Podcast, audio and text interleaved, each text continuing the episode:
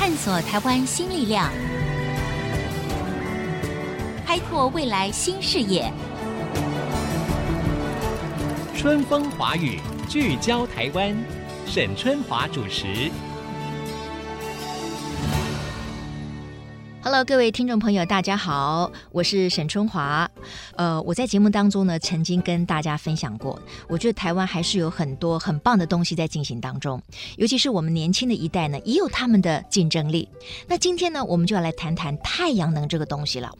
呃，因为我们知道台湾啊，因为我们这个没有天然的这个资源嘛。那事实上呢，从发展这个再生能源，我们如何使用绿能，让我们的家园可以更干净一点，过去这几年以来一直都是一个非常热门的话题。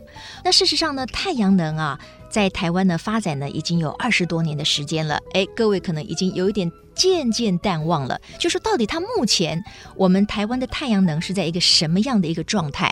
它跟我们一般人的生活又会产生什么样的连接呢？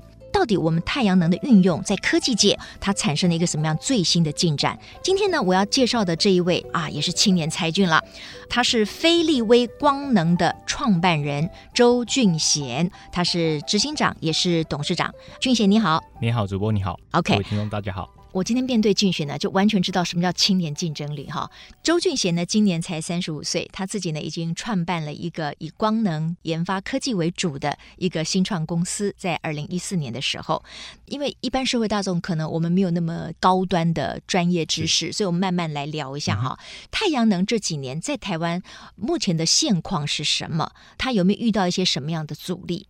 台湾的太阳能这个市场是以政策为主的导向，嗯嗯，所以比如说像屋顶型的太阳能，对，或者是大型的发电厂，其实最主要的都是以建构瞬间大型的发电量，嗯，来呃回卖给台电。OK，所以主要是要卖回去给台电。那台电一定要买吗？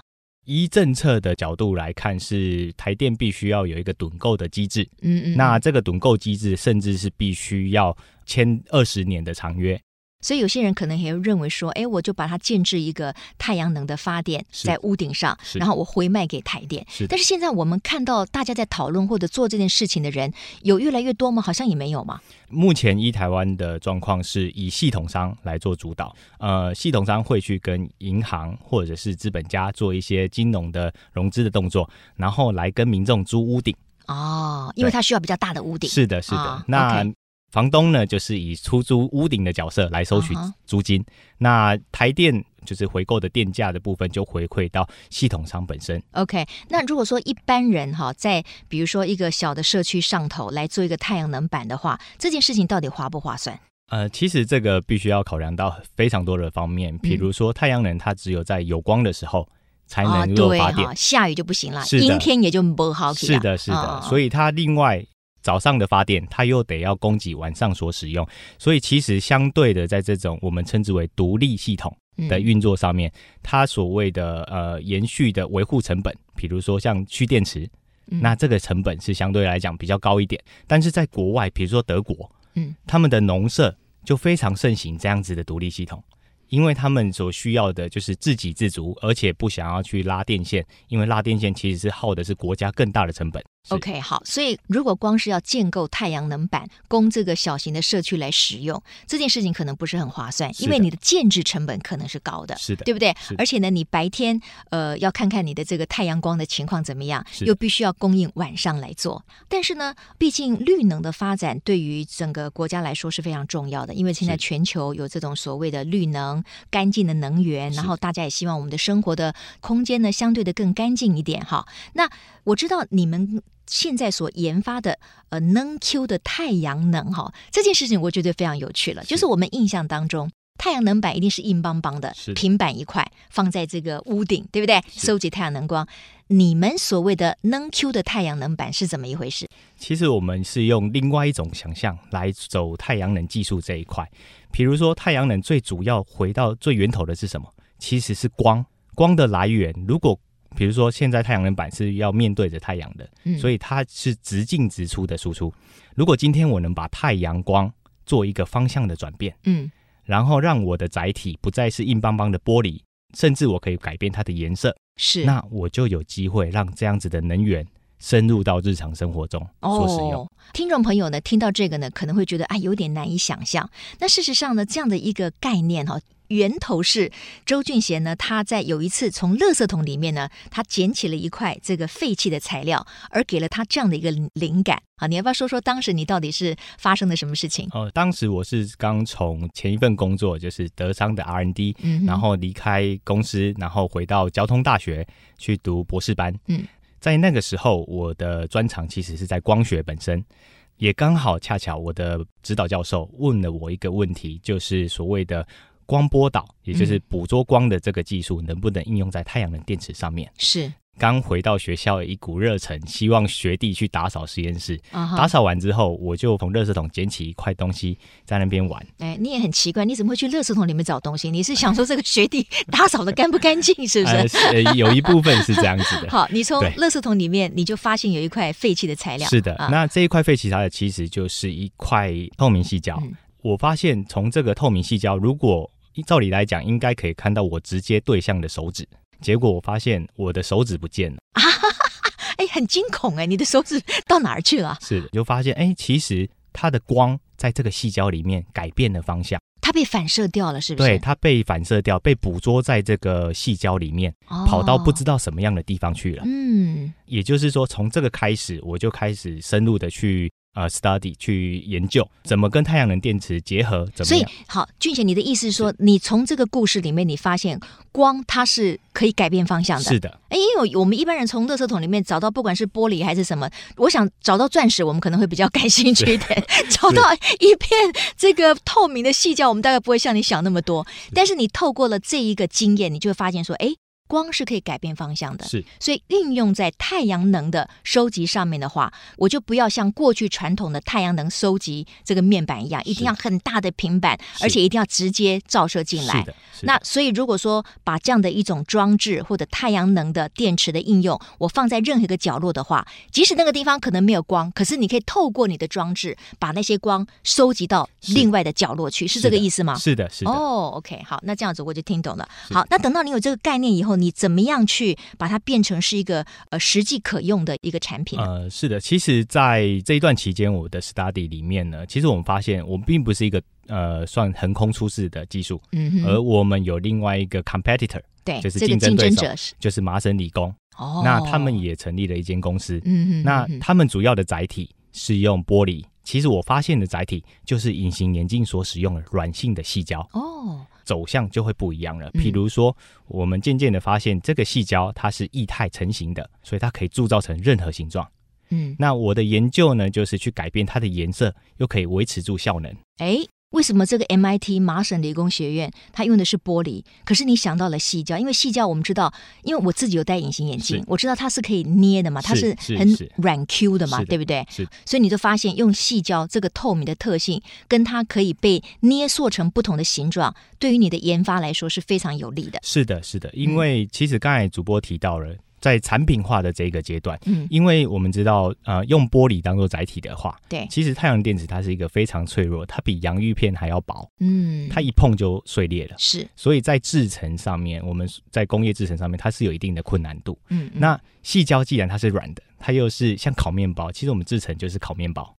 丢到烘箱里面、烤箱里面，它就会成型了。嗯哼哼，所以它是一个封装材料。是。那在这样子的状况底下呢，它是更容易被实现到市场上面。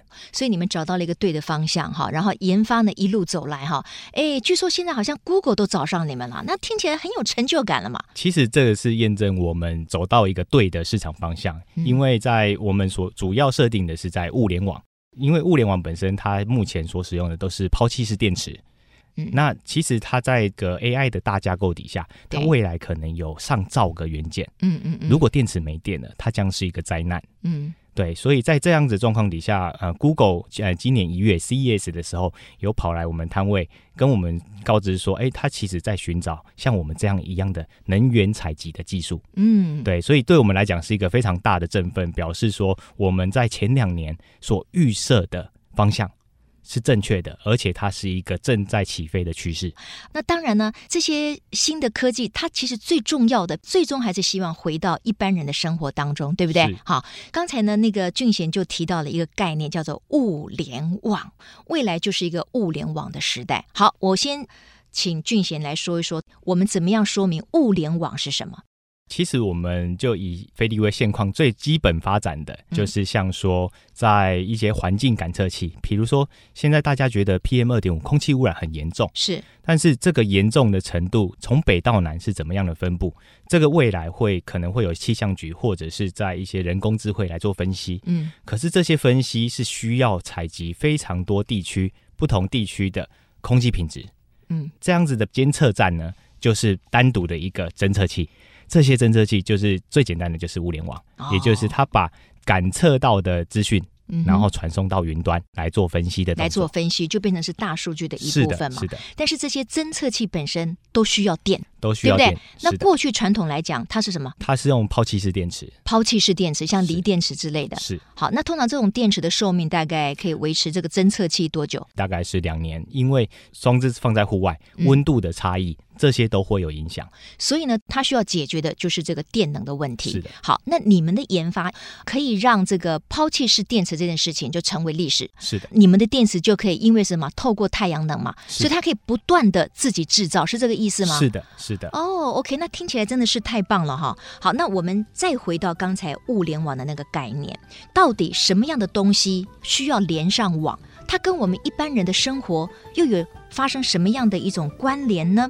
等一下回来的节目当中，我们继续就要跟听众朋友一起来分享一下。稍待会再回到春风华语，聚焦台湾。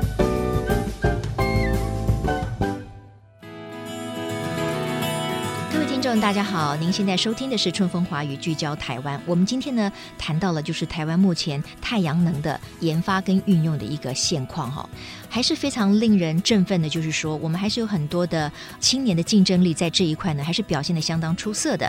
今天访问的呢就是菲利威光能的创办人周俊贤周博士，他们有一个非常棒的一个研发，就是让太阳能收集的概念不再是硬邦邦的平板一块。刚才我们谈到物联网，哎，什么东西需要连上？网，就是说这个东西本身如果连上网的话，就好像原本是死板板的一个东西，它就变聪明了嘛。是的，它有大数据的分析的能力了嘛，帮人类解决很多问题了嘛。好，你举几个例子，嗯，像是一些智慧的单车。单车是的，其实台北市的 YouBike 就是一个实例嘛，对不对？它因为一定要记录，就是说这个车子被使用了多长的时间，所以它需要收费多少，这一定要连上我的概念，才有办法让这部单车变聪明了。是的，所以它在后端管理的时候就可以收集到所有的这些资讯。是的，好，冰箱也能够连上网。是的，那冰箱连上网是可以做什么？它会监测就是冰箱里面的呃食物的容量。啊哈！那主动的回报给，比如说像大卖场，然后直接送到你的手机，询问说：“哎，你这个东西缺少了。”哦，可能比如说牛奶快喝完了，是的，对不对？那你要不要再补充呃一瓶或两瓶牛奶？是的。你说他这个资讯会直接跟大卖场的连线，是的。哦，然后但是你自己就是主人自己手机也会接到这个讯息，是的。然后主人再决定说我要不要下订单，是的。所以物联网其实它在创造一个所谓的 AI，就是人工智慧，它其实是为了更便利的人类生活。嗯来做增长，透过了这个连接，都可以随时把机具或者是这个物品它最新的一个状况告诉这个使用者。啊，这应该就是物联网的这个概念。如果把物联网的概念跟这个所谓的光能的收集把它结合在一起的话，事实上它未来的商机是无限的。是，我们可以把它变成是数据化来分享的话，俊贤，你有没有掌握到什么样的数据？呃，是的，我们透过国外的一些学术的。或者研究的呃网站呢，发现其实在未来十年将会有一兆个以上的物联网装置发生，就是所有的东西都都要跟这个连上线就对了，是，是都要让它变得更聪明了。是，嗯，那以假设以一兆个物联网装置，然后来做就是能量的计算的话，嗯，以现有的电池的方案，每天将会发生两千七百五十万个装置要去更换电池。嗯大家可以想象，这两千七百五十万个装置，你要人工去更替电池的时候，那对于这个物联网世界将是一个灾难。OK，所以如果说我们可以透过太阳能，它把它放在任何的物联网的装置上面的话，就可以解决，就是不需要换电池了嘛。是的。那到底对于一般民众的日常生活里面，哈，这样子的物联网的情境还有哪一些呢？还有哪一些我们可能在未来里面那些物品都会变得比较聪明呢？譬如说，像在两年前，飞利威有提供一个叫智慧手表的充电表带，嗯，所以其实充电这件事情，我们是已经意识到充电对于人们的不便性。那飞利威其实在致力的就是希望每一个人或者是每一个物品，自己的身体都能成为自给自足的发电站的。啊好，那我们如何做到这个呢？我们要穿上什么东西吗？呃，比如说 NenQ 的可挠式波导技术，我们可以将这个细胶整合到纺织品。或者是直接做成物联网的防水外壳，嗯，也就是说，它自己的身体就是一个太阳能发电站，我们称之为叫做嵌入式系统 （embedded system）。OK，嵌入式的系统，嵌入式系统。Uh. 其实所谓的智慧，不只是所谓的数据的智慧，嗯，如果它今天能够是能源自主的智慧，它将是一个更完美的 solution。那当然了，如果把它应用在比如说跟健康产业有关的，那可能那个应用也非常的广。是的，比如说我们给比较年长者，他可能呢就可以穿上一个装置，是可以完全反映他目前的身体状况。其实有非常多的伙伴，相关的公司也都在致力研发这一些健康政策，嗯、甚至是一些防走失的政策，比如说呃失智的。老人或者是一些就是需要监控的人员，嗯、那他们都是用，比如说以手环的方式。或者是穿戴在衣服上面。其实这个概念哈，就是说万物连上网，然后呢，可以透过数据的分析，或者是呃很多的资讯，让这个物件本身变得比较聪明，然后可以帮人类解决很多问题。我们如果再回到一个比较严肃的问题，我刚才在节目一开始的时候提到说，因为台湾最近这几年因为能源的问题，一直呢大家都吵嚷不休哈。我们既希望各个产业呢不要缺电的危机，是可是呢我们又不希希望我们生活在一个相对的比较污染的一个空气，好，或者是环境当中。那到底目前太阳能在台湾目前的技术或者是应用上面，有没有办法解决这个绿能的部分？呃，其实太阳能主要应该是作为所谓的离散式能源的概念。嗯，所谓离散式能源，应该是以降低中央负载，比如说火力发电厂、核能发电厂这样子来做一个主要的架构。嗯。以现有的太阳能产业，其实做的大型发电厂也是渐渐的在朝向这样子的方向来走。我们期望的是带给每一个人可以产生自给自足的发电的概念。嗯，嗯，嗯，也就是我减少插头的使用，我就能降低中央电力的 loading。嗯哼，所以在这样子的概念底下，其实我们诉求一个愿景：假设未来有十亿个装置或者是人能够自给自足，产生一天所用的能量的话。那我们一天的发电量将相当于二点五座的核能发电厂。OK，哦，这个数字是相当惊人的。是的啊，目前我们知道呢，在台湾有很多的新创公司。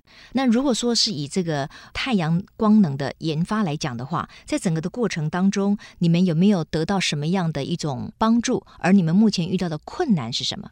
呃，技术的发展是从科技部的创新创业激励计划所衍生，那一路上也是获得科技部相当多的支持。比如说，我们透过了 TIEC，呃，戏谷创业家协会这样子的角色，补助我们到戏谷去参加所谓的沉浸计划。是，其实也带给我们非常多的冲击，价值观的冲击。哦，怎么说呢？价值观有什么不同？我最直接感受到的是。为什么大家所说的戏骨是创业的领头羊？嗯，是因为戏骨的每一个人，他把自己的时间当做筹码，嗯哼，所以他投入他的时间，等同于是在公司的成本。亚洲区就比较以 CP 值做考量，嗯，也就是说，就说能不能够赶快这个所谓损益平衡，或者是公司能不能赚钱，对不对？这个也是我认为是新创必须得要历经的一个磨练，因为创业的热忱以及。未来市场的现实，这必须是要考量的。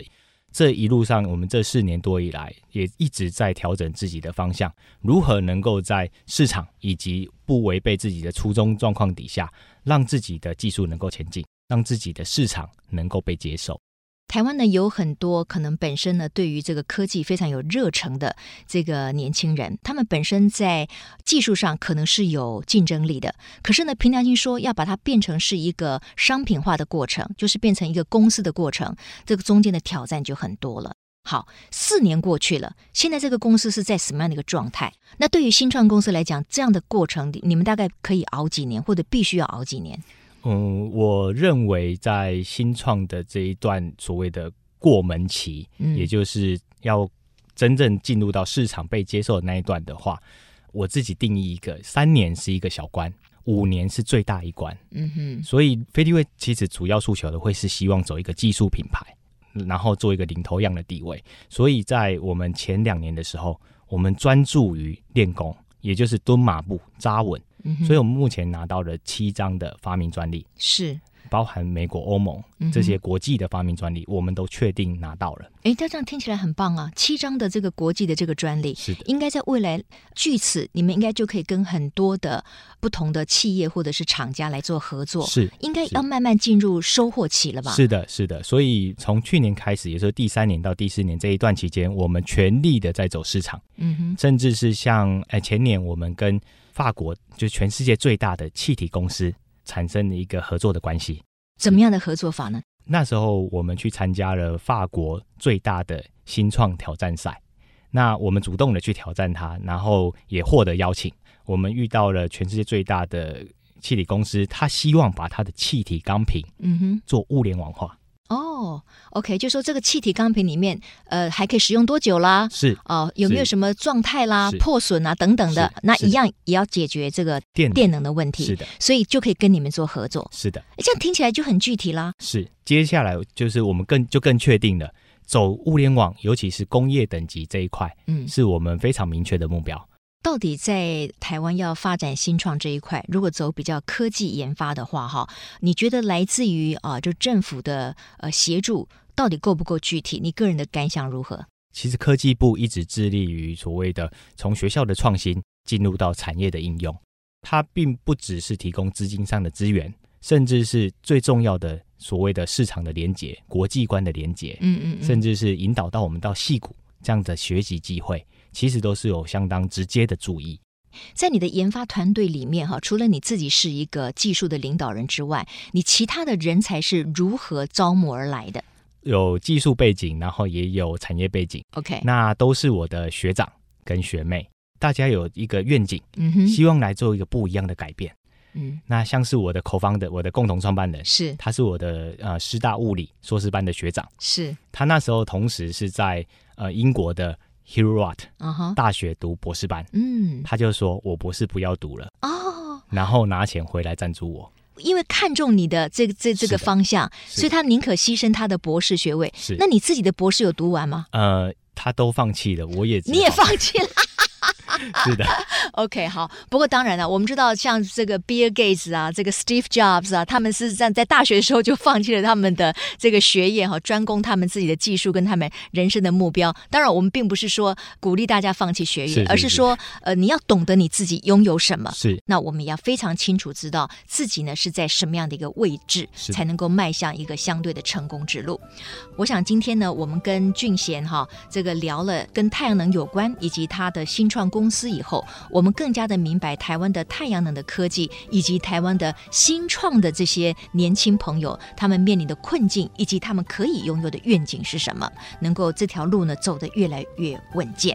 我们也非常谢谢周俊贤执行长，祝福你，谢谢。那么今天谢谢大家的收听，我们下周同一时间再会。本节目由世界先进赞助播出。探索真相，开拓未来。世界先进与您一起聚焦台湾。